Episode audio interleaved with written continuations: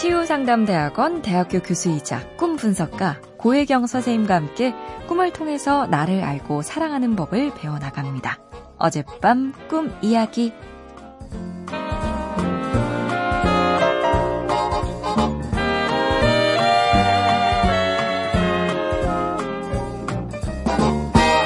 안녕하세요, 선생님. 서른 살 평범한 직장인 여자입니다. 어젯밤 꿈에서 노란 빛깔의 아주 큰 물고기가 나왔습니다.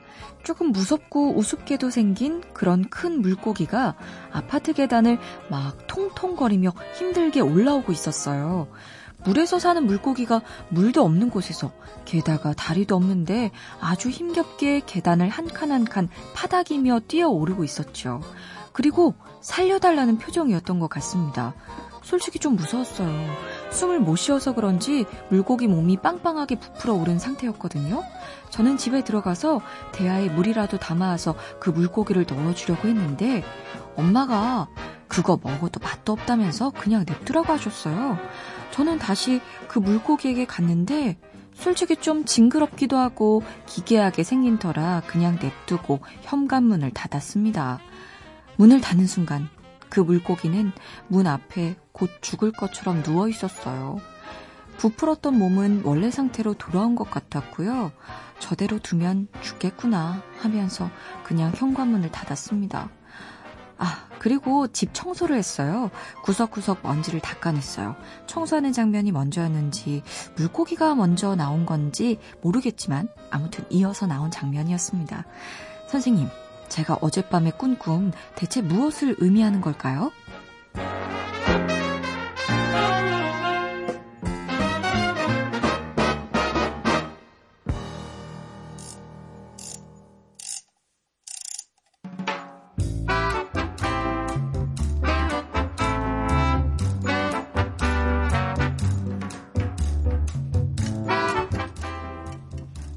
고혜경입니다. 이 물고기가 지금은 어떻게 되었을까요?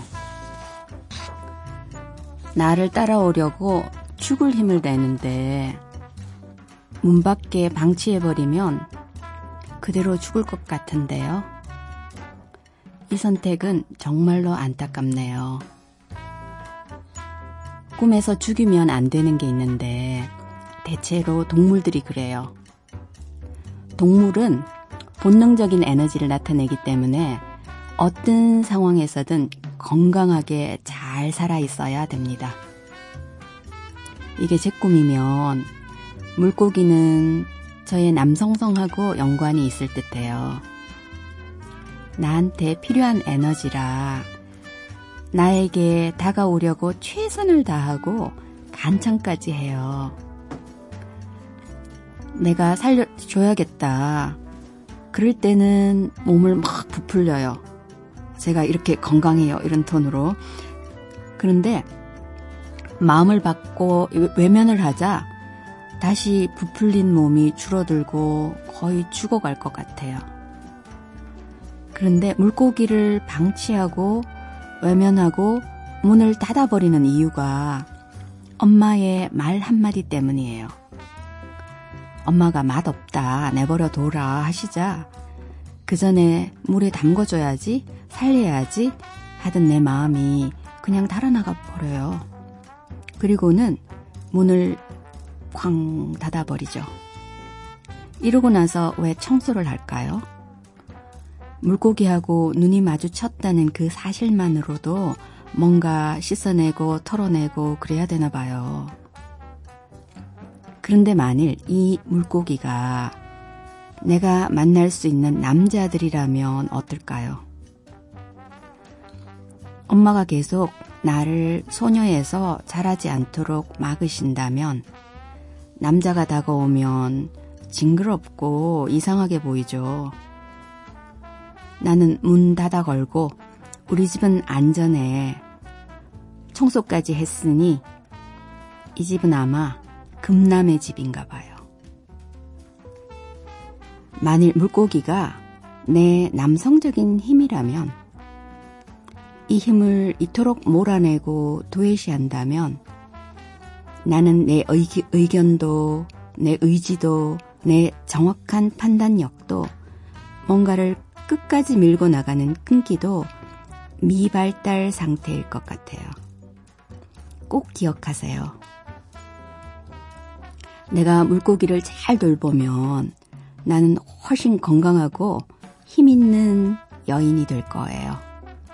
아니면 나이와 상관없이 언제나 어린 소녀의 여자 여자 하는 그런 스타일이 되고요. 꿈은 아마 물고기를 다시 보낼 거예요. 다른 형태일 수는 있지만 그때는 제대로 대접하세요. 성장이란 면에서 엄청 도약할 기회가 주어지는 거예요. 물고기의 힘을 내 걸로 만드는 일이랍니다. 꼭 해야만 하는 과제예요. 건강하고 힘 있는 자신이 되려면 반드시 해야만 합니다.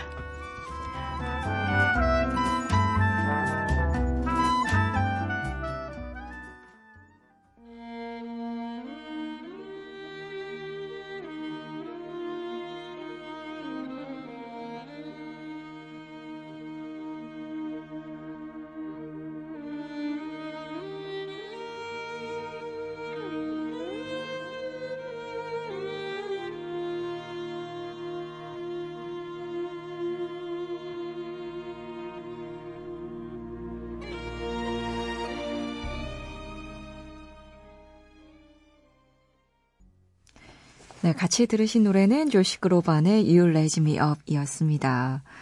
아, 오늘 꿈 분석을 듣고 있는데, 금남의 집이라니.